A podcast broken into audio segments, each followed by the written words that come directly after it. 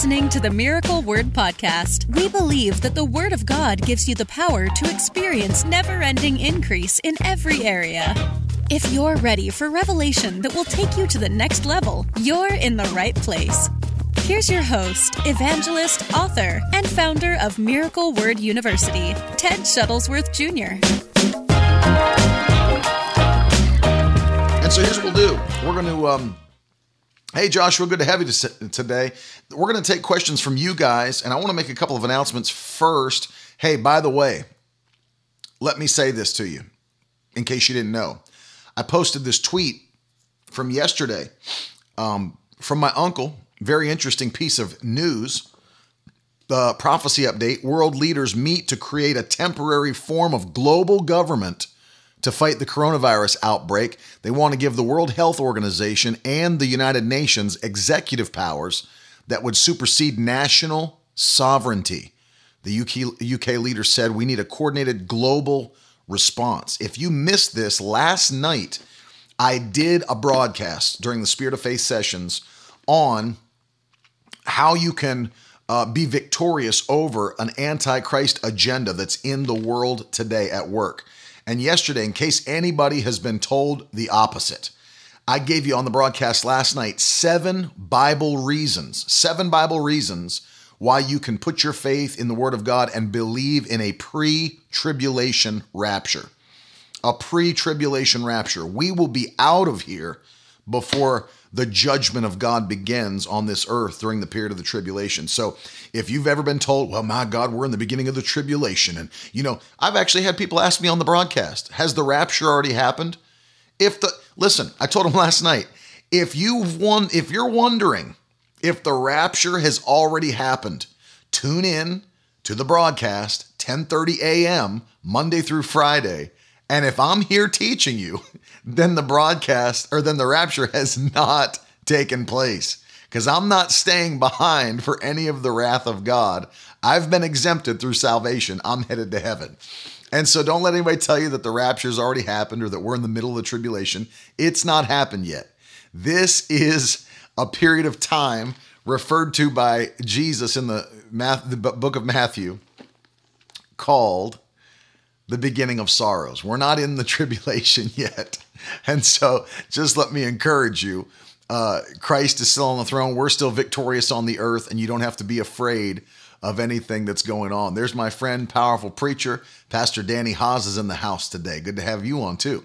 Um, and so um, I know, right? Better get things right before I get left. Um, I want I want to show you a verse in First Peter. Those of you that are on today, uh, First Peter chapter three, and uh, I wanted to read this to you because, um, of course, I believe the end times are here, Patty. I believe that we're in the end times. I just don't believe we're in the tribulation. We're in the end. We're in the end of days, no question. Um, in First Peter chapter three, and that's a good question, and I'll tell you why. By the way, Patty, that I do believe that in just a second. But and there's uh, an El Rinku asking the same question: Is it the end time? Let me let me address that question first because I know people are wondering. Um, let me say this: Peter encouraged us uh, in his first letter. Listen to what he said. Encourage believers. He said uh, in verse 15 of 1 Peter 3 But in your hearts, honor Christ the Lord as holy, always being prepared to make a defense to anyone who asks you for a reason for the hope that is in you.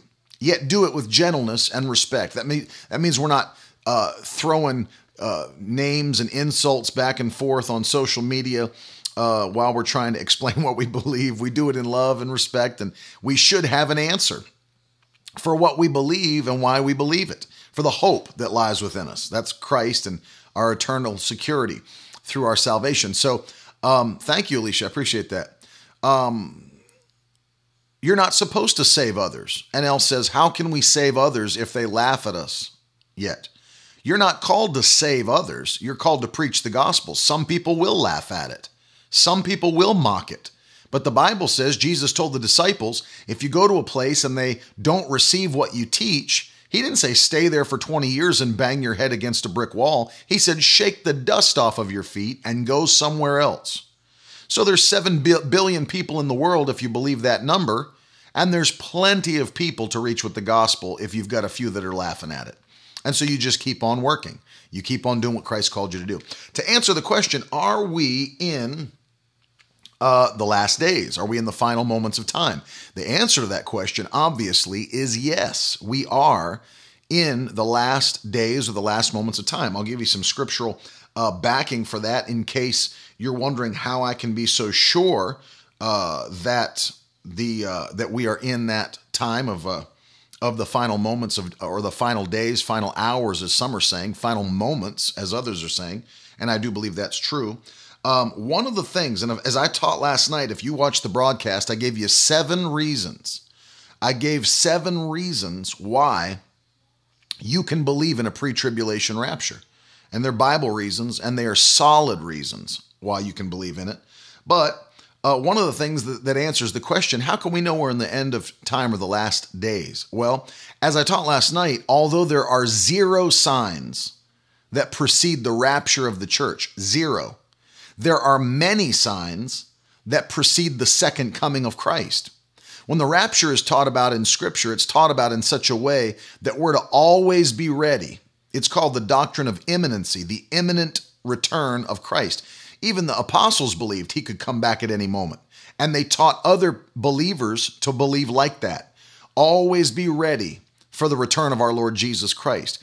Uh, he would come like a thief in the night an instant in the moment in the blinking of an eye the bible says in the uh, the twinkling of an eye will be changed so it'll happen so quickly it'll be instant and nobody will be expecting it but we will be watching and waiting for it however the second coming of christ will not happen in the twinkling of an eye. It will not be instantaneous. The whole world will see him return after many signs and wonders uh, that have been prophesied come to pass.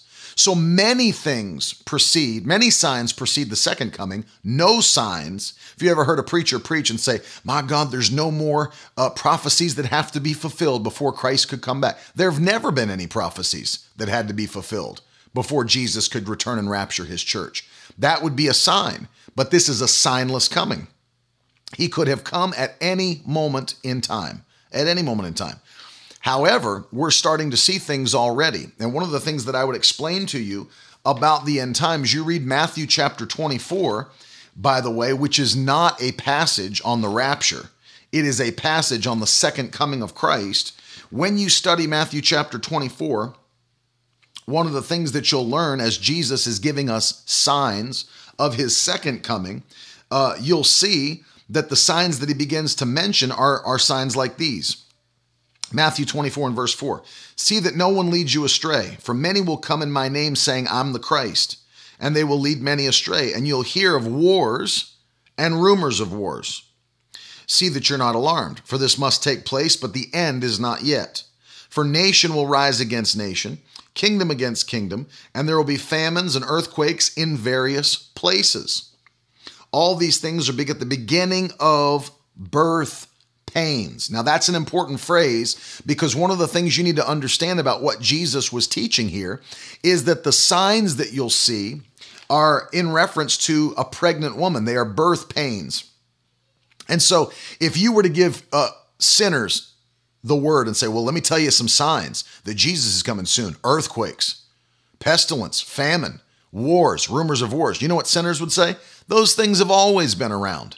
There's always been earthquakes. There's always been war and rumors of war. There's always been pestilence and famine. There's always, but Jesus didn't say that you will never have seen them before.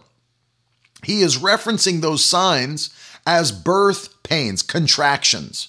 So, what does it mean? When you have, if you have a wife that's been pregnant, uh, you understand that when your first child was born, many people freak out and they go to the hospital too early. That first time pregnant woman starts feeling those contractions and she's like, Get me to the hospital, this baby's coming. And you might get there a bit early, and the nurses will ask you, Well, how far apart are the contractions? How far apart are they?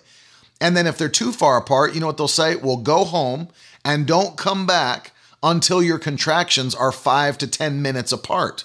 That's when you know that the baby's coming. Five to 10. So, what Jesus is saying is, of course, pregnant women have had contractions that start and they start small. But what happens is we're closer to the baby being born. The, the contractions get closer together and they get more intense. Closer together, more frequently, and more intense. That is what Jesus was teaching about these signs that he's mentioning. He's saying that the earthquakes, the famine, the pestilence, the war, the rumors of war, they will get closer together in frequency and they will grow in intensity. So, as we're getting ready for Jesus to come back, you start to see these things are happening more and more often. It's like when you turn the news on, you can't even go through another news cycle without hearing of something else. I'll tell you another thing Christ said, Luke 17. He said, Before he returns, that the world will be like it was in the days of Noah and in the days of Lot. Well, if you want to know what that looks like, go back to the days of Noah. And the Bible says God looked at the earth and it was so full of violence and corruption that he was sorry he ever made man.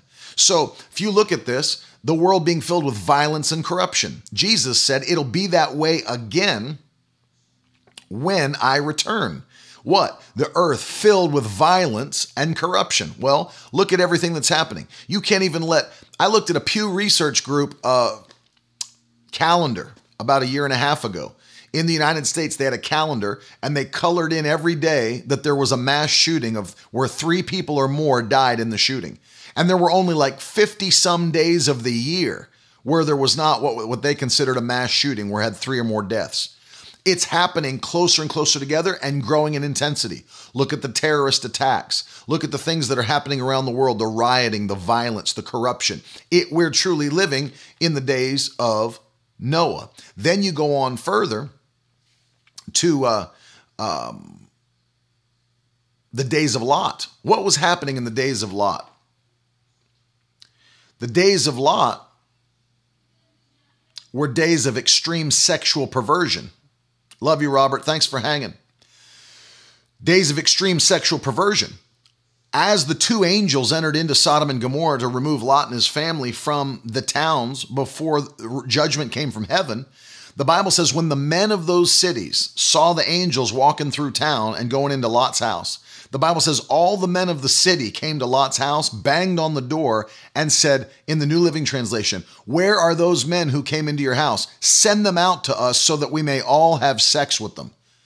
All of the men of those cities were so perverse that they were ready to rape the angels that had come from heaven to take Lot and his family out of the cities. Extreme unashamed sexual perversion is, according to Christ, a sign of the times of the end. Look around the world. We are living in a time where people are not ashamed. They're not ashamed of their sexual perversion. They're not ashamed. The LGBTQ plus or asterisk, however you want to say it, community is not ashamed of their lifestyle. Not at all. They're proud. They're proud of it.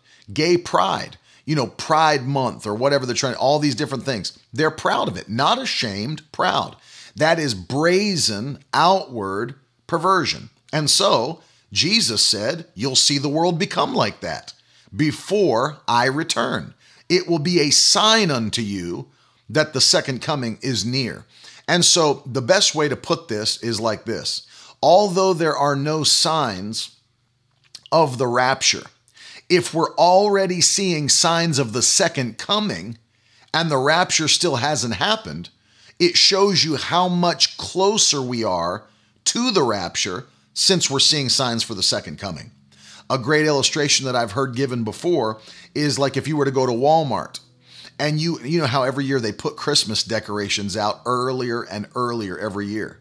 Well, if you get to Walmart and you didn't know, for example, let's say you came out of a coma and uh, and um, you just walked into Walmart not knowing what the date was, and you saw all these Christmas decorations, and you said to somebody, "Man, look at all these Christmas decorations. Has Thanksgiving even happened?"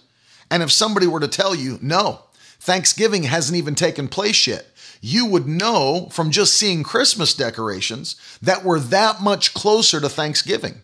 The same thing is true. As you're seeing the signs and the wonders that that are signs of the second coming of Christ, it shows you we're that much closer to the rapture of the church.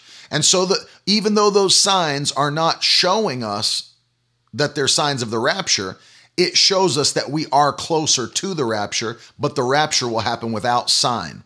It's a signless coming. And so that's an excellent question. But I could go on to teach about the re the reformation of Israel as a nation. You know, Jesus taught in Matthew 24 when you see the fig tree bud and bloom again. He was talking to Jews regarding the nation of Israel, which is which had been uh, really taken over and destroyed by the Romans. And the Jewish people uh, called the diaspora went through the whole earth. They were dispersed through the whole earth. And in 1948, as Jesus prophesied specifically would happen on May the 14th, you saw Israel reborn and rebirthed as a nation again. And Jesus said, The generation who sees this take place will not pass from the earth before all of these things come to pass. So, the sign of Israel being reborn as a nation is a massive sign that we're in the last moments of time. Um, let me go back through here. There were some other questions that that uh, that came up, and it's important. I mean, it's extremely important that we see these things because it's uh, you know it should be a sign to us that it's time to wake up. It's time to live for the Lord and get to work. Jesus said in John 9, chapter 4, or chapter 9, verse 4, that we've got to work the works of Him who sent us while it's still day, for the night is coming. That's to answer NL's question what should we do during the end time? Get to work. See souls saved. See people being delivered. Steve Lee, Pastor Steve Lee. Israel lived intense in the Old Testament. So your example of birth famings become more intense is biblical. Oh, Lord. And they call this comedy. Um, I mean, there's so many things. Julie asks Is it true that the Antichrist has no desire for a woman? Is it true that the Antichrist, the Bible does say he will be without natural affection? He will be without natural affection. And so there are, there has been a debate, Julie, about what the Bible means when it says that regarding the man of lawlessness or the Antichrist. Some people believe that it means he will be gay. Others will be will believe that it means that he'll be so uh, set on establishing the one world system and the satanic rule and the antichrist agenda that he'll not have time for marriage or not have time for a wife that he'll he'll not care about being married or care about having a family because he's so um, wrapped up in doing what the what Satan wants accomplished with an antichrist agenda. So some people believe it means he's gay. Other people believe it means he'll just not have natural affection for a wife or family but an excellent question. Um, a great book, by the way, uh, that is that is available. I mentioned The End by Mark Hitchcock, but he also put out more of a reference guide called 101 Answers to the Most Frequently Asked Questions About Bible Prophecy. And there's a whole section in there answering questions about the Antichrist. Excellent, excellent reference book uh, to just keep around if you have questions about prophecy and end time prophecy. 101 Answers to the Most Frequently Asked Questions About Bible Prophecy by Dr. Mark Hitchcock. It's a must get for sure if you have these kind of questions and want them quickly answered. I love it. It's a really great one. He had something that he said. Uh, I want to read it to you because I think I have it on my phone. He said something regarding the Antichrist that I thought was so well said and so well done because he starts to describe what he will be like um, which is which is a question many people have. You know, what what will the Antichrist be like? And um, let me just see where I have the book because this this is a pretty interesting uh, description of the Antichrist. Let me see where I got it. Mason said, I've heard that some people uh, say the Antichrist is already raising up. What do you think? Well, Think about this for a second. The Jesus actually said this. No man knows the day or the hour of my return. Only the Father in heaven knows that. Only the Father in heaven knows, which means that even the devil doesn't know. Even the devil doesn't know when it's going to take place. So logically, wouldn't that mean wouldn't that mean that the devil would have had to have an antichrist ready to go in every generation? Since he does not know when Christ is coming, shouldn't he have an antichrist ready to go in every generation? I think the answer to that is yes, because he does not know. Here it is, the antichrist. I thought this was uh, I thought this was an interesting description. Listen to what he said. He said, uh, "What will the antichrist be like?" And then he uses scripture to back it up. Number one, he will be an intellectual genius. Daniel eight twenty three.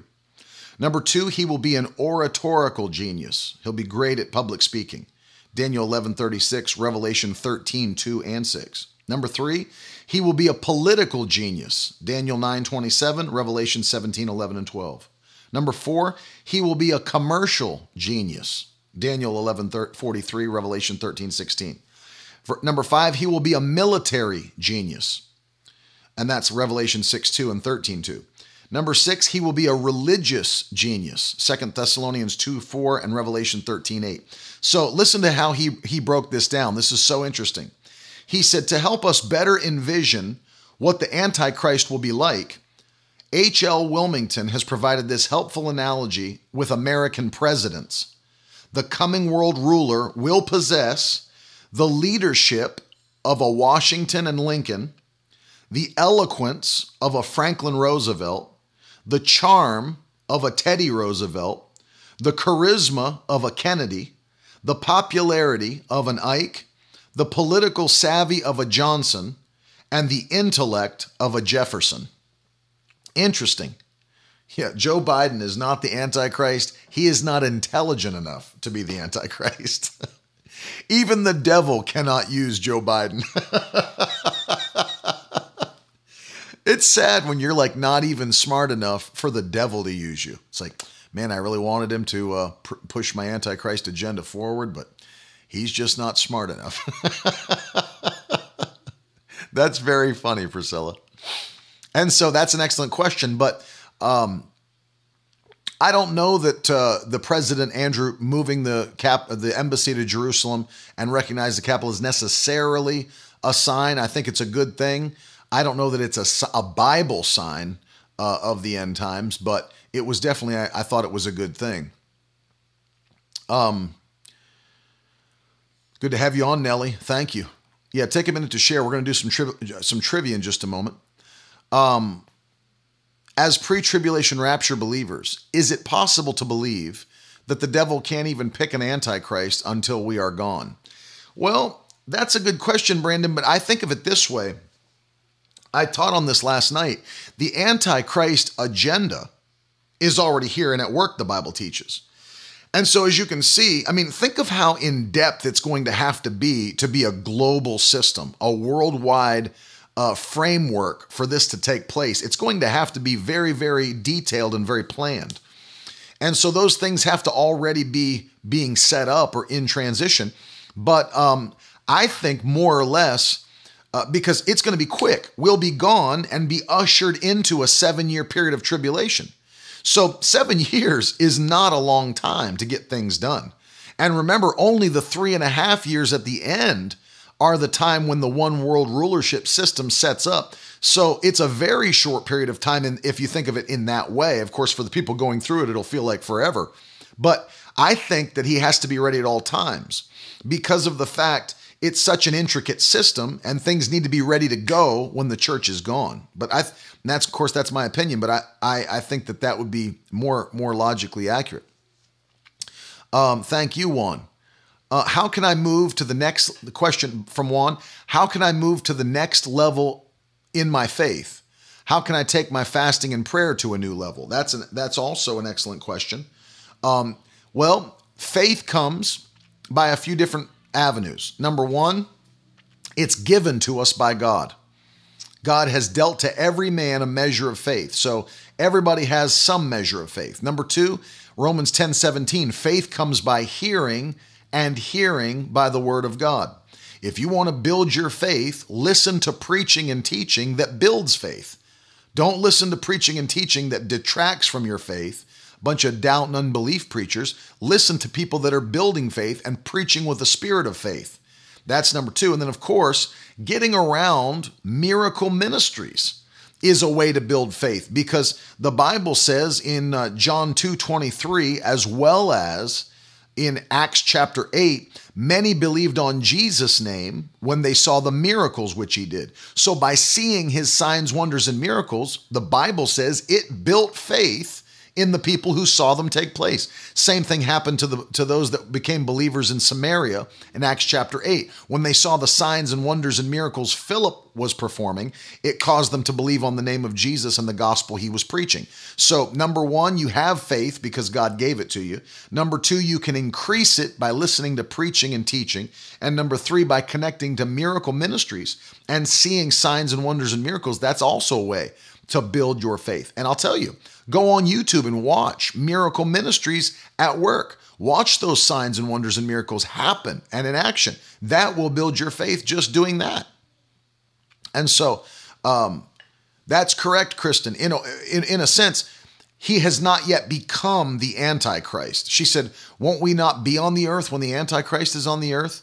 In a technical sense, he hasn't become the Antichrist yet uh, although he's being groomed in every generation. But uh, the thing that begins the tribulation is that the Antichrist makes a peace treaty with Israel. So we'll not be here, in, according to what I taught last night, what I believe from the Word of God, for any portion of the seven years of tribulation. So we will be gone before, I believe, before he is uh, risen to power in the form of the Antichrist. But that's a good question. Very good question. Um, yeah, if you have questions, please send them in. Why Brianna asks, why do some people not believe in the seven years of tribulation? Um, Brianna, what do you mean by that? What what do you mean that they don't believe in the seven years of tribulation? Do you believe that they mean that the thing are you saying that they believe that the what's described in the book of Revelation is just figurative? That it won't actually happen. It's just some somehow a, a, a metaphorical story, or you know, I don't know. Explain what you mean by that. Nicholas asks, "Do you think they will blame aliens when the rapture takes place?" I think that we, our minds, have been uh, conditioned to a lot of alternate theories, so that when you know, let's just say, for example, uh, at a very liberal estimate, let's say 1.4 billion people, that's all Christians and Catholics. Let's say 1.4 to 1.7 billion people leave the earth in a moment of time. How are they going to explain that? How are, to, are they going to explain the absence of, you know, over one seventh of the population of the earth just gone? They'll have to say something. They'll have to say something. They'll have to say they were abducted. Some people will say Mother Earth purged itself of those that weren't taking care of the environment. Some people will say aliens abducted them. There'll be all kinds of stories, but they'll have to say something, Nicholas, because we'll be gone. We will be gone.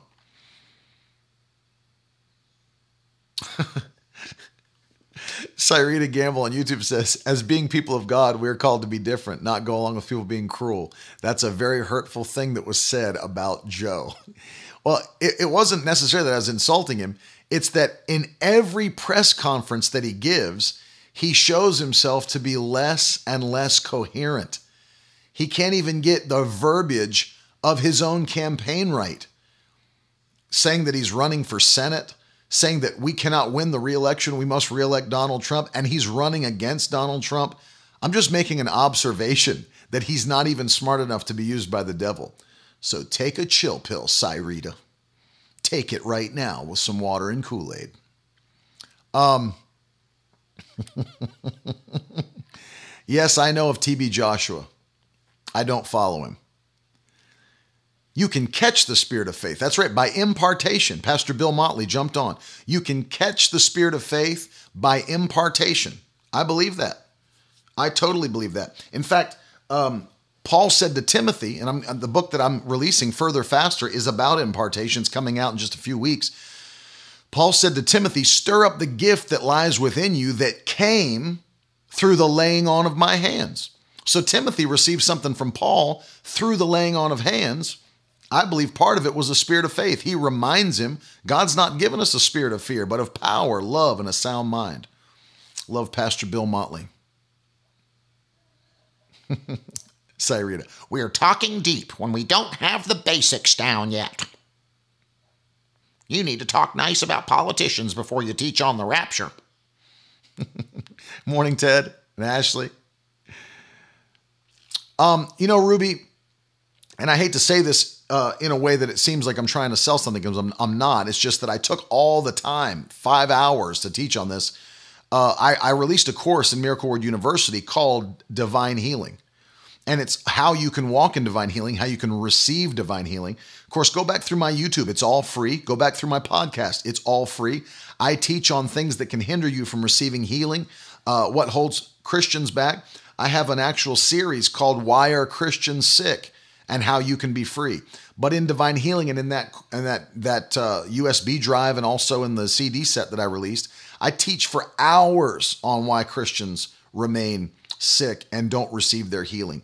And uh, that I did that because Ruby, that's one of the number one asked questions that we have. What hinders people from receiving healing? It would take too long to answer it all, but I taught for five hours at Miracle Word University and four hours on that uh, on that set.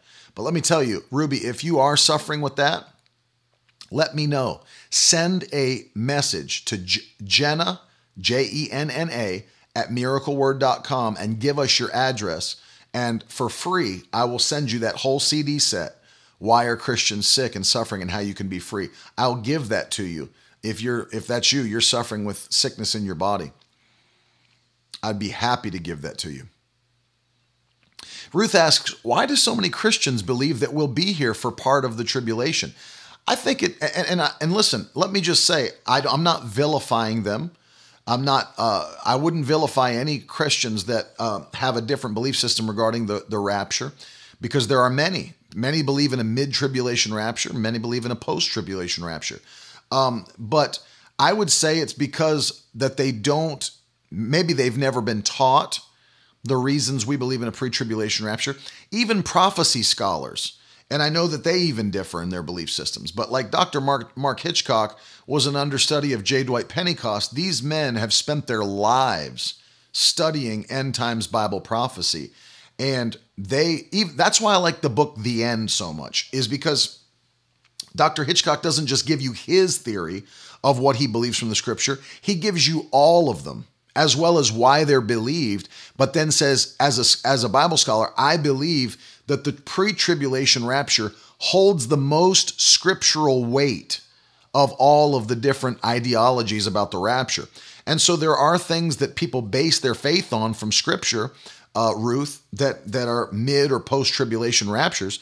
But even men like um, Dr. Hitchcock say this is why the, the, uh, the majority, the the weight of biblical proof rests, and I gave you all those seven last night on the broadcast, rests on a pre-tribulation uh, rapture. I know many many Americans, many people around the world, not just Americans. He's saying during the end times, why don't Americans still believe in Jesus? Many Americans do. But many Americans don't. Many people around the world don't believe that Jesus is Lord or that he's been raised from the dead. So um, it, it's just, it's prophecy being fulfilled, uh, NL. It's, it's the fact that Jesus said that the road that we're to walk is straight and it's a narrow path, and there's only a few that will find it. That's Bible prophecy. It's not the majority of people that will be saved, it will be the minority. Few there be that find it. Not many, few. And so that's just Bible prophecy being fulfilled. Well, God, uh, Candace is asking about the Ark of the Covenant, why God was so specific and what he said. Just like he was with the temple, this was something to be used for his glory. It was something to use to carry his power. And uh, if you know, you study the Ark of the Covenant, you know that there are three elements in the Ark. There was a golden pot of manna, representing the provision of God. There was Aaron's rod that budded, representing the authority of God, and there were the copy of the Ten Commandments, which was represented the uh, the order of God. and they would be carried around, carried into battle, and God would fight on their behalf. It carried his glory and power. That's why he was so specific about it, how it was to be designed, and how it was to be handled as well. Uh, Justice is asking So, is this coronavirus going on a part of the end times or just media mind games? I would have to say that anything that represents a plague, a pestilence, or a virus that takes place now, not because in and of itself or by itself, but because of everything else that's happening, it would just be another thing that's a part of the end times you know, it's not like the it's not like the virus isn't real, you know, as far as it may have been blown out of proportion in its scale, but it's not that it's not real. There are actual deaths from it, but it's just another one of the things along with everything else. I'm not looking at coronavirus and saying, uh, you know, um, that this, you know, I'm not saying that the coronavirus in and of itself is a sign of the end times, I would say that it's a part of end times signs under pestilence and, and that kind of stuff. So uh, it's it's interesting. It to me, it's very interesting. Uh, so let me look at this here. Um, dementia, exactly. What is impartation? Uh, Kristen's asking, what is impartation? That's a good question because uh, and that's one, one of the reasons I'm releasing the book because most people don't teach it or don't know what it is. So, impartation basically is the ability to transfer an attribute, a quality, or a characteristic to something where it was not previously resident. So, let me give you an example. Um, if there's a ball that is still laying on the ground, if I run up and kick that ball, I just imparted force and momentum to the ball. Previously, it didn't have any forward motion, force, or momentum. But when I, in my strength, kicked it, I imparted forward motion, I imparted force, and I imparted momentum to the ball. In the book, I start by telling a story about my two daughters, how they're super competitive. And when we were uh, swimming in the pool one day. You know, and Brooklyn was very young at the time, and, and she was just learning to swim. Maddie was already a very good swimmer. And um, Maddie kept on beating Brooklyn in, in races in the pool over and over. Brooklyn was getting so mad and frustrated, she started to cry. And uh, and and it, it was so sad, you know, because Maddie's so competitive, she won't even let her little sister win a race. So I said, let's do one more race. Let's do one more. And Maddie was ready to go. She's like, yeah. And I was like, all right, I'm gonna I'm gonna count it off. We're gonna run to the other end of the pool or swim to the other end of the pool. Well, I got behind little Brooklyn, and I said three, two, one, go. And when I said that, Maddie launched off the wall and started under the water, swimming as hard as she could. Well, I picked Brooklyn up and threw her way past Maddie in the pool, and then she started kicking and swimming, but she was already far beyond Maddie. And then Maddie comes up for air and sees Brooklyn is already at the other side holding the wall. And she like just confused and she turned around and noticed what I did. And she was like, all she's like, Dad. But what I did was that I, through the strength that I have, imparted the ability for my daughter, which this is the title of the book, to go further faster. And that's what impartation does. It makes you effective, it gives you power, it allows you to do more than you could in your own natural ability. And so when I imparted my strength to Brooklyn, she was able to actually go beyond someone, Madeline, who had more strength than her, who was a better swimmer than her. But because Brooklyn was connected to me, she was able to go further faster. I imparted my strength to her. And that happens uh, throughout the Word of God, and it's God's system of promotion in the body of Christ. Andrew, the, the answer to that who are the 144,000 mentioned in Revelation? Those are Jewish evangelists. Jewish evangelists. Yes, after the seven years of tribulation, uh, we will have a. Um, uh, the Bible says the second coming of Christ will take place. He will divide the sheep and goat nations. And then, of course, uh, by the end of time, by the end of time, after the millennium, uh, where the enemy will be loosed one more time and he'll gather an army together to himself to fight against Christ. But the Bible says that Christ himself will defeat the enemy by the breath of his mouth and the glorious appearing of his coming, and they will, he and everyone that follows him will be cast into the eternal lake of fire at the end of the millennium. Excellent question.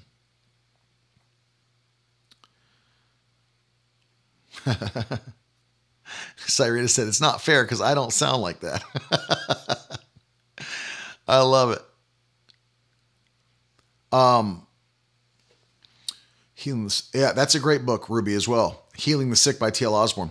DJH asks, What is your opinion on Christians following a man of God that flows heavy in prophecy and are willing to die for their leader? The focus is on the man of God instead of Jesus. Well, if that person is taking the glory for himself, if it, you know, it, making it more like a cult than it is about Christianity, that's a problem. You know that that's a problem. People can venerate a person and, and, worship them in a higher form than they do even Christ, and it's a problem when you take God's glory. The Bible says He will share His glory with no man, no woman. And so the gifts of the Spirit are not there to lift us up above Christ. They are to point people to Christ. And so I would be very wary of a movement where somebody uh, is more worshipful of a man than they are of Christ, or that the gifts of the Spirit are being used to draw glory to a man rather than to point people to Jesus Christ. And that's an, that's an excellent question and an excellent private message me who you're talking about because I would like to know. I would really like to know. You know, interesting question.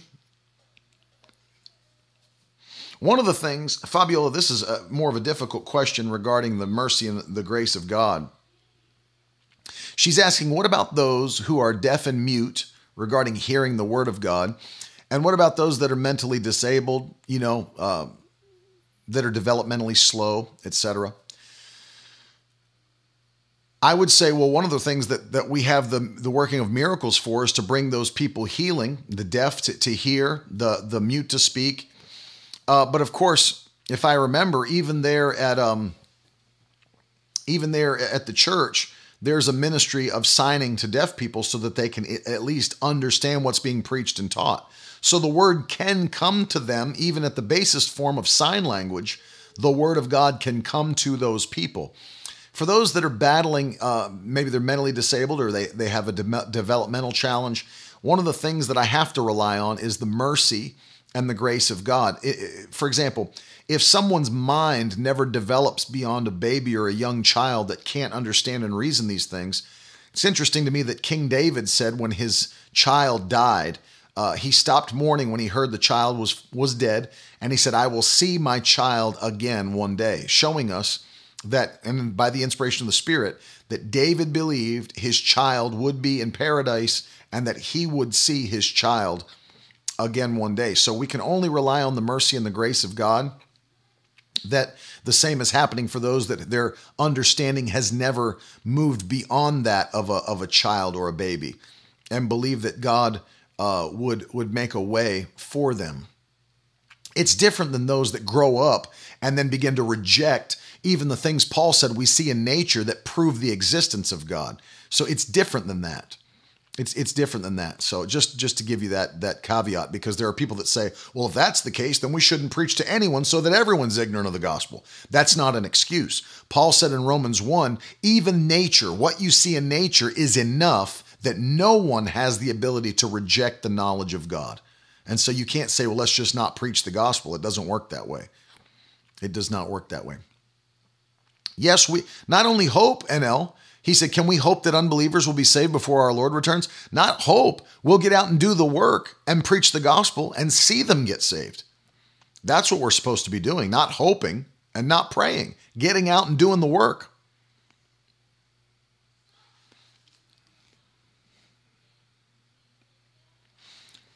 Um, Chris Greener is asking on Facebook if the rise of the of globalist agenda is supposed to usher in the Antichrist, then is it God's will everything that's going on with the globalist agenda? Well, uh, it's obviously not God's will for people to be sick, hurting, destroyed. It's not God's will for wicked things to happen uh, to people. However, these things are prophesied in Scripture, which means they will come to pass, which ultimately means they are the will of God. Uh, but that's why I say, uh, one, another great proof that will be gone. Why would God have a will to redeem his children from destruction and sickness, disease, and sin to only then put them through those crushing times of the tribulation? See, it's not God's will for that to take place. So it is God's will to remove us from the earth before he carries out his uh, destruction and, and punishment of those who have rejected Christ and the sacrifice of Christ. Excellent question. And I'm sorry if that was a little quick and deep for some people that were listening, because that, that's a lot to think about and take in. Uh, the will of God regarding end times prophecy and the way that it looks evil in the natural to some, but understanding that God is actually about to pour out his wrath upon the earth. Let me just say this to you because people say this about an Old Testament God. Well, he was really, really rough in the Old Testament, and now he's like he's some nice God in the New. No, he's the same God. But when you see God dealing out judgment for sin, please understand this. It is always good, always good when God judges sin. It's a good thing. Say, how can you say we have a good God when so many, he killed so many in the Old Testament? It is always God good when God judges sin. It's always utterly holy when God judges sin. Listen, when God pours out his wrath and judgments during the time of the tribulation, that will be a good thing, not a bad thing. It'll be good because those are people who have rejected Christ.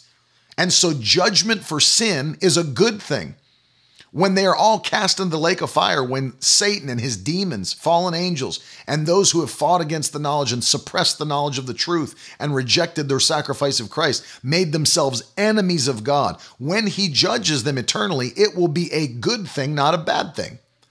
So when you see these things happening, it's important to understand when God judges sin, it's a good thing, not a bad thing.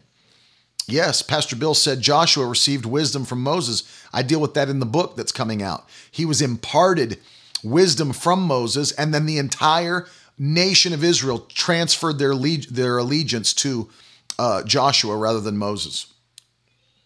Yes, Ruth. Smith Wigglesworth imparted gifts to Lester Sumrall and, and his, yeah, the spirit of power. Yes, exactly. Absolutely.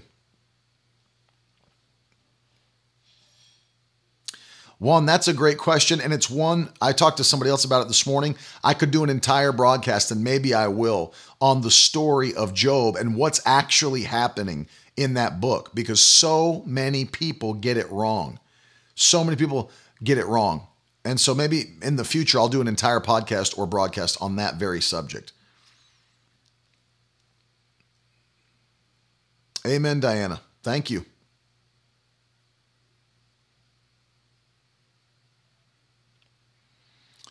No.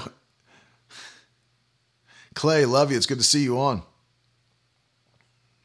Good to see you on.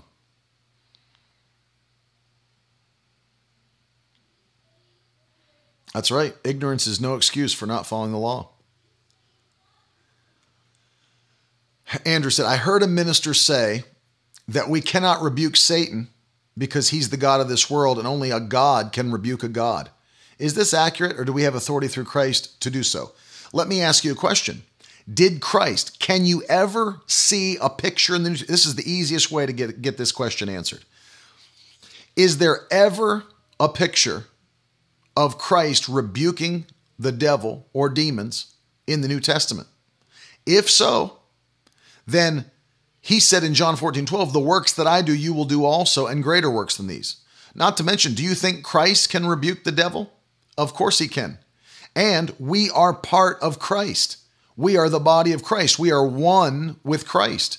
And if you want to look at it that way, God called his people gods in the Bible. Read Psalm 82 6. Read John 10 34.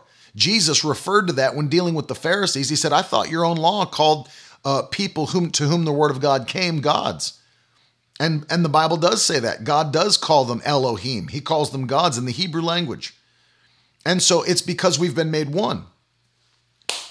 What does the Bible say in the Gospel of John? it says, To as many as believed on Jesus' name, to them gave he power to become sons of God. We are all sons of God now, carry God's power. The devil is far below us, and we can rebuke him. We can absolutely and with full assurity rebuke him.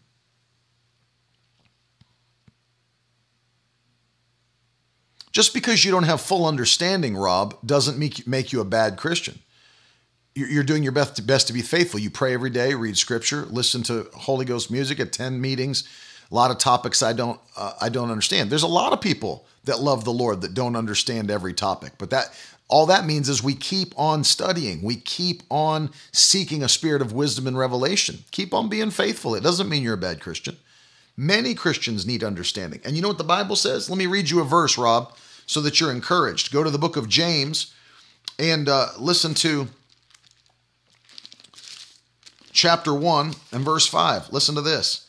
If any of you lacks wisdom, let him ask God, who gives generously to all without reproach, and it will be given to him.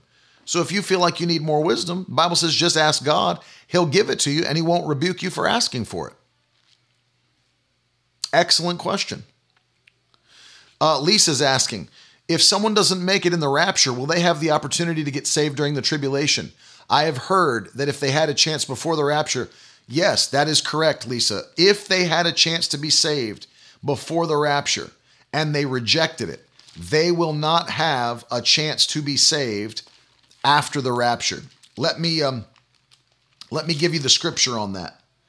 The Bible says in Second Thessalonians chapter 2, Verse 5, do you not remember what I that that when I was with you I told you all these things?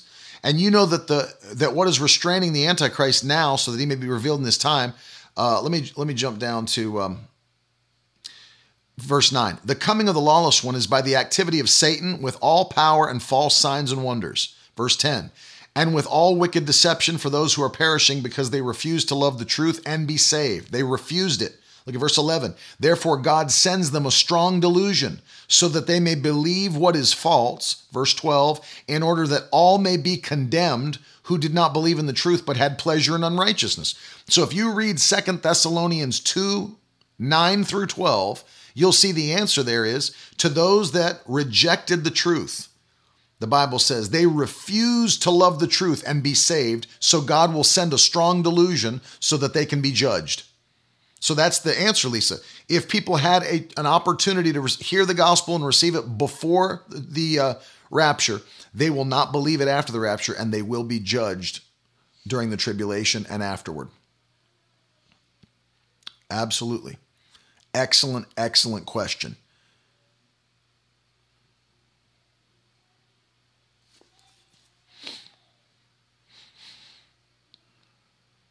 That's Christian. That's the question I, I answered before. Are people of, that are not of a sound mind automatically saved? I can't make those judgments. They're going to be on God because God only God knows the state of a person's heart and whether or not they have understanding and are rejecting the truth. I cannot answer those kinds of questions because they're on the integrity and mercy of God only. Thanks, Julie. Maybe I will do a Q&A book sometime. I mean, uh, it, they're great questions. They're excellent questions. Love you. Love you, Rob. Thank you. See you soon in, in Sarnia. We love Pastor Tim Gibb. And Miss Kim, if she's watching, we love you also. Both of you are loved. Don't think I'm playing favorites. Amen. We've been made one. That's right, Tim. Absolutely right. Let's give away some gift cards here in a second. Let's give let's give away some gift cards and do some trivia. That's right, brother Frank. It's a blessing to work for the Lord. Blessing. Yeah, Kristen uh, Fabiola asked that question about those that are deaf and mute and those that have learning disabilities and developmental issues. And so we have to really just trust the Lord and his and and his grace and mercy because uh, oh, she is watching. I felt it down deep in my spirit. And I just didn't want you to think that you were left out and in the same way, God is no respecter of persons. I am no respecter of persons. I don't just love Pastor Tim Gibb, I love Pastor Kim Gibb. Both of them are wonderful people of God and doing a phenomenal job at a powerful church in Canada. And uh, I can't wait to be back with them in the month of May. I'm ready to start traveling again. I am done being locked up in quarantine. My God, I'm getting out of this place. No, I, I enjoy I enjoy being with you guys on the broadcast. Let me see if I got some trivia questions here. So you guys know how we do this, right? Um, we do these these questions so that when I ask them, Zach said, I want to answer, but if I win any questions, don't give me another gift card. hey, to the to the winner go the spoils. um let's let's do this. So I'm going to ask the question. For every for every question, what I'll do is I'll do a $10 Amazon gift card for every right answer. So $10 to Amazon for every right answer. Uh, today is Carissa's due date for her baby. Wow. I pray she has the best ever delivery. and Britt said she's not going to play against you, Zach. She doesn't like your internet connection is faster, and she doesn't like that your fingers are faster. Um, so what we'll do is I'll ask the question, and then according to my comments section that I see here, not what you guys see, first right answer I see is the one who gets the gift. So I got to be very clear. And I can see all three uh, streams. I can see YouTube, Facebook, and Periscope all right here in a timeline. So best I'm going to do is first one I see. There's a lot of people that can quote scripture that don't believe it. Satan can do that, Kelly. Satan can do that. All right, you ready for this? Here we go. I'm giving away gift cards. Let's get rolling, baby. Hallelujah. All right, y'all ready? Oh, don't say that, Britt. You have a spirit of wisdom. First question. Y'all ready? Got your fingers all warmed up? I can't believe I haven't seen Caitlin LaValle today. I'm calling you out, Caitlin, because I have not seen your name pop up as if you got better things to do, locked in to your house with the kids and Mike. Um, I'll put a number so that I know that after my number, the answers are coming. This is question one. So, by the way, when you're answering, you put the number of the question also. This is question one. I need to know because some people's lag so badly that they're like answering question one after I've asked question four. So, I'm going to put number one in the comments and then you put one and answer the question correctly. Y'all ready? Let's do it. One. Boom. All right. First question Who were the first apostles called to follow Jesus? The first two.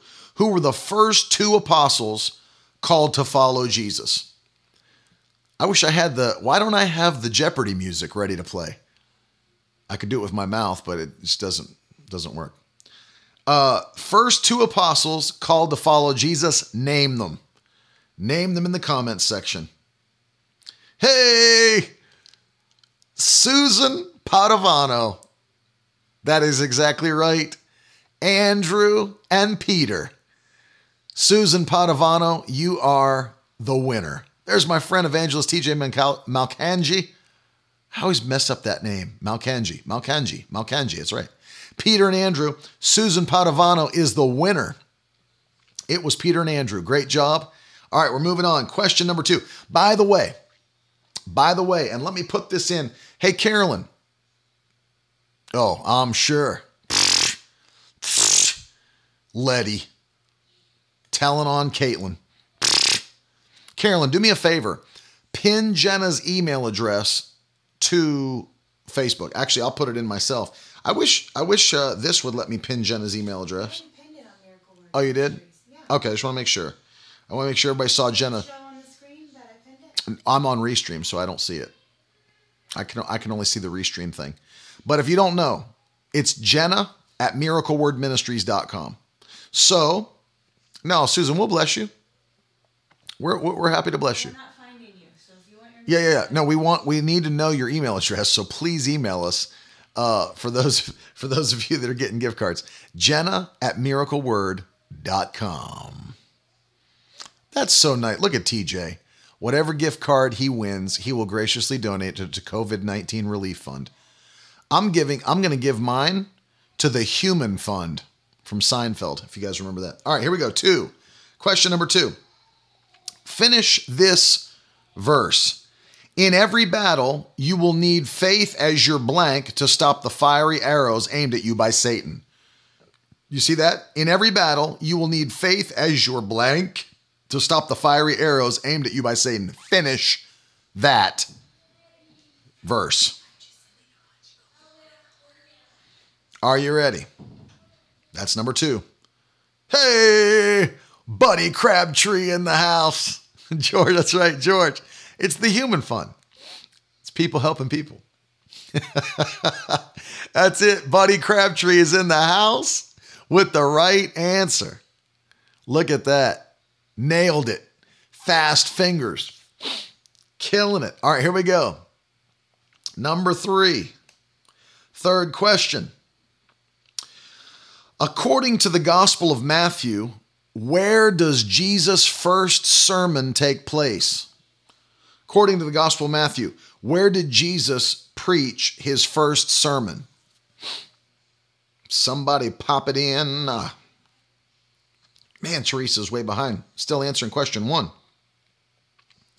According to the Gospel of Matthew, where does Jesus' first sermon take place? Kelly, I will accept that answer. The Mount of Olives. It was the Sermon on the Mount. That's correct. It's the Mount of Olives. Kelly Berardi, you are the winner. Question number three. Way to go. Excellent job. Here we go. Number four. Number four, Alex is jumping on. Look at Alex. The Mount. The Mount. Good job. Question number four. Get ready for this. Who murdered John the Baptist? Who murdered John the Baptist? That's question number four. Who murdered John the Baptist? For $10. Who's got this? Question four. Who is the murderer of John the Baptist? I need the whole name. I need the whole name. Whole name. First person with the whole name. First person with the whole name. That's literally t- true, TJ, but I want the one, the full name. Herod is right. Herod who? There it is. Ariana. Ariana McKnight. Herod Antipas. That's right. You're the winner of question number four. You are the winner. Here we go. Five. Question number five. Which prophet of God did Jezebel want to kill? A lot of questions about killing in this thing today. Which prophet of God did Jezebel want to kill? That's number five. Somebody bump into it for 10 Amazon dollars. Which Old Testament prophet? Look at TJ, TJ Malkanji, coming in, brought to you by Diet A&W Root Beer. TJ's right. He's the winner. It was Elijah. Everybody's getting that one right. Really, really good. Um, Here's another one. Y'all ready? What is this? Number six? Boom. Number six. Here we go. Which prophet fought with God? I didn't make up these questions, so the wording of them is not my wording. These are straight up internet questions. Which she felt guilty and joined us. Which, look, look, Andrew Columbia on YouTube. Andrew Columbia coming in with the right answer. Jacob. Great answer. And on the on the money, Jacob is right. Man, everybody's getting it right. Everybody's getting it right. TJ was a close second. Jacob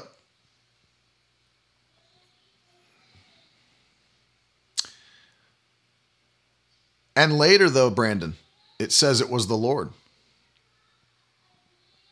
Look at this. Number seven, US Cellular. Stinking US Cellular. Number seven, which personality in the Bible got blinded by a bright light on his way to Damascus? Which personality in the Bible got blinded by a bright light on his way to Damascus? Can anybody tell me? And I'm looking for the exact technical name. Who got blinded? Hey. Who's coming up? They're coming up fast. Nope, not Paul. Hey, I'm giving it, you know who I'm giving it to? Zach Wilson, because he gave the technical name Saul of Tarsus. It wasn't Paul, he was still Saul at that time. Saul of Tarsus. Zach, you're the winner. Happy birthday. Happy birthday win for Zach on that one. All right. Here's a good one. This is number eight. Boom. Number eight.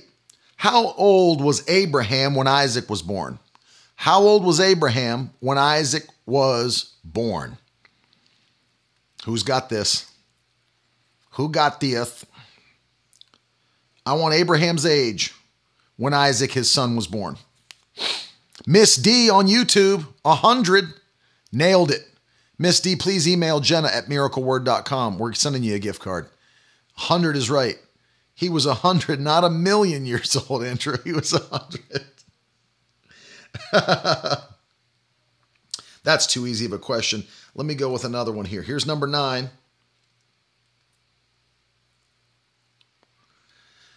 Okay, here's one. Catch this, Bible scholars. Catch this, you theologians. Uh, which happened first in the Bible? Which of these two things happened first? The murder of Abel or the great flood? Which happened first, the murder of Abel or the great flood?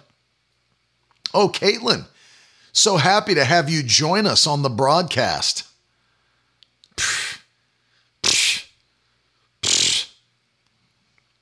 Which happened first? Question number nine. Murder of Abel, great flood. Oh, they're coming in quick now. Where are we at? Where are we at? Oh, that's not right. Ah, uh, my nephew, Alex Iaquinto on YouTube, Abel. It was Abel. Nailed it. The chicken or the egg? No, I'm not asking that question. All right, let's see here. All right, I'll do one more. What is what number are we on anyway? It's nine, right? I'll do a tenth question. I'll do a 10th question. Y'all ready? Boom. 10. Then, after we get this is round one. After we finish round one, the stakes go up because we're going from $10 questions to $20 questions. Y'all ready for this? $10 questions to $20 questions. Here, here's the, the 10th question at level one How many people were saved on Noah's Ark. How many people were saved from dying in the flood? Because some people say, well, you was a play on words. None of them were saved. Jesus hadn't come yet. No. How many were saved from the flood on Noah's Ark? That's question number 10. Who's got it? Marquise. Super quick on Facebook. Marquise Gaden. Eight people. Eight. Eight people. Alla Page coming in. Just a little bit late. Just a little bit late. Austin, what's up? Good to have you on. Eight people is the correct answer. Marquise was super fast on Facebook. All right, you ready for this? Now we're jumping into the serious round. Y'all ready? I don't think you are. I don't think you are. These might be a little bit, and I know some people are, listen, I know some people are using Google.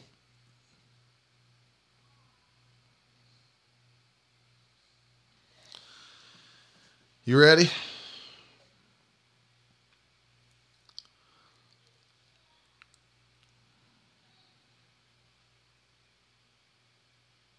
Here we go.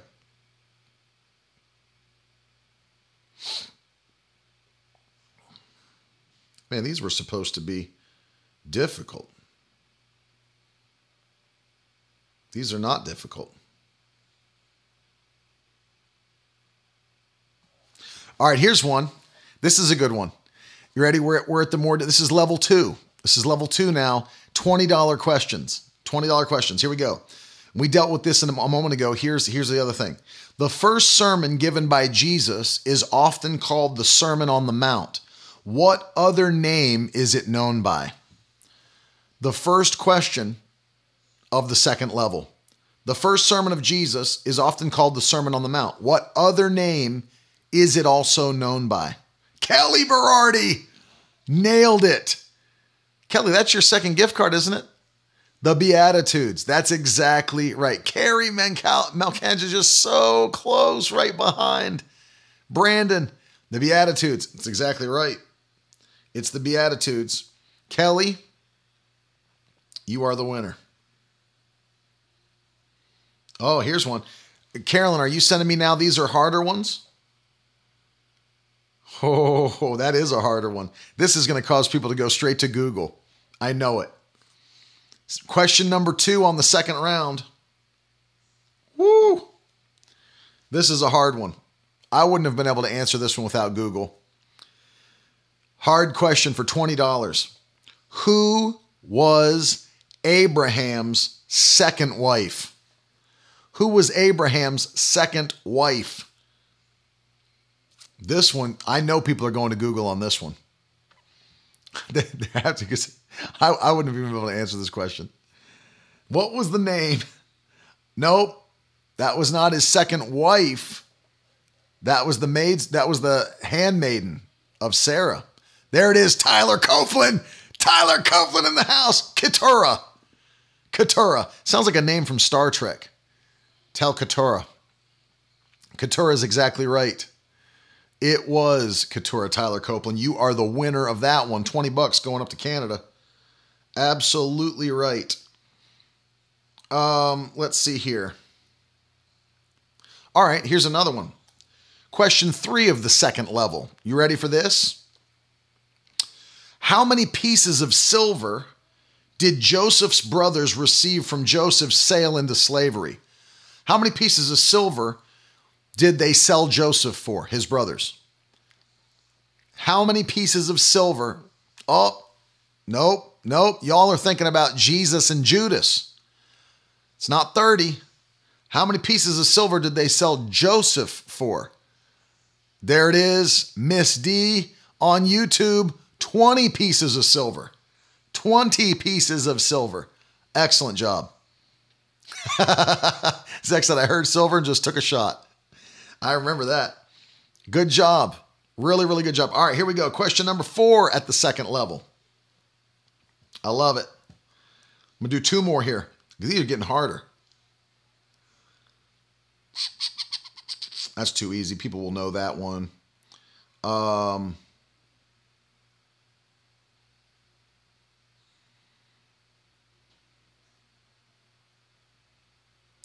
all right.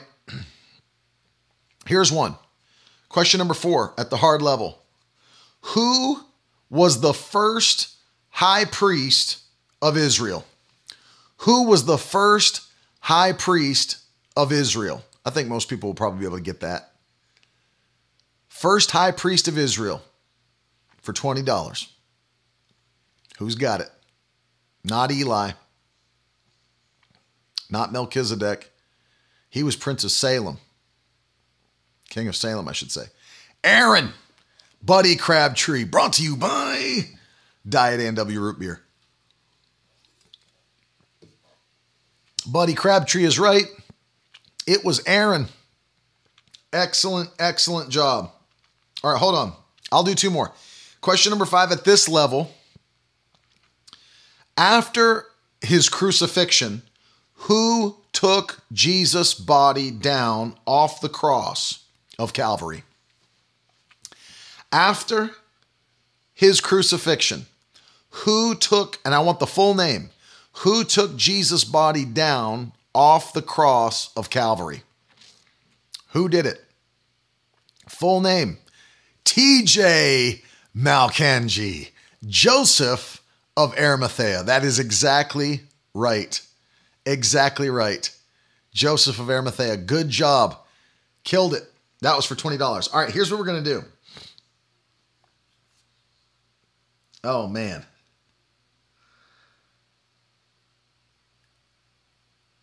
Uh huh. All right, here's what we're going to do. Last question. This is the big round. Carolyn, you have something really hard? I like the last one you sent me, but I think people may know it. I'm going to do it. I- am going to do it. I'm going to use the one you sent me, Carolyn, this one right here. Y'all ready for this? Big question here, final question, climactic question. This one is worth $50. This one's worth $50. Last one. You ready? What is the name of the temple that Samson tore down on the Philistines? What is the name of the temple Samson tore down on the Philistines? It was the same temple in which they put the Ark of the Covenant. Where, what is that name? To which God was it attributed? Name it for 50 bucks. Last question. Not Diana, that was in Ephesus. This is in Philistia. What was the name? Dagon. That's it. Buddy Crabtree just, just, not dragon. not dragon. Temple of Doom. It was not the Temple of Doom. it was the Temple of Dagon. It was the Temple of Dagon. And so the uh, first person to answer that cor- correctly was Buddy. He missed. He misspelled it. Must have Diana than Dagon. Brandon, you were such a close second. TJ was such, uh, such a close one. Really, really good job. Dragob, not. He must pay for fast internet. My lord, he's cleaning up. He's cleaning up. My God, this is fun. Love you, TJ. Love you guys. That was excellent. All right, so those of you guys that won, here's what we're going to do before I pray for you. Those of you that won, please send an email to Jenna at miracleword.com. Let her know how many gift cards you won and uh, and let her know for how much. And uh, we can obviously watch the replay. So, you know, you can't put like, I want a gift card for a $1,000. However, she might be in a place to believe that. And if she is, she's fired. We will fire her for the 278th time. Happy birthday to Zach Wilson. I love you so much. Uh, let me pray for you guys today. I'm coming back tonight. Don't forget, uh, every night we're doing these sessions on the Spirit of Faith at 7 p.m. Eastern Time. I'm going to be back again tonight for the Spirit of Faith sessions, and uh, you're not going to want to miss it, man. Tonight's going to be a powerful, powerful one, and uh, it's going to be great. So get back with me at 7. But let's pray. Father, in the name of Jesus, I pray you touch every person watching this broadcast. Let their faith be stirred up, be built up. Give them the greatest weekend of their life that they've ever had. Let joy fill their home. Let peace fill their home. I pray that healing would fill their body. Touch them by the power of your spirit. Use them, change them. Give them a spirit of wisdom and revelation. Lord, your word says we can ask you for wisdom in these final moments of time. Give us wisdom to understand your word and to have revelation of your word, to be able to give an answer to those that ask about the hope and the belief that we have on the inside of us. Lord, fill us with your glory, fill us with your power, use us mightily in these final moments of time. In Jesus' mighty name, we thank you, Lord, and we give you praise. In Jesus' name, amen. Listen, if the Holy Spirit is speaking to you to sow a seed today, I want to encourage you to do that. Sow a seed by faith. And uh, I know that the Lord's blessing you. We have very, very generous, and wonderful people that watch this broadcast and that are connected with our ministry. And I want to say that I love every one of you so much. It's one of my favorite things to be able to be on the broadcast with you guys and talk to you, answer questions, teach you.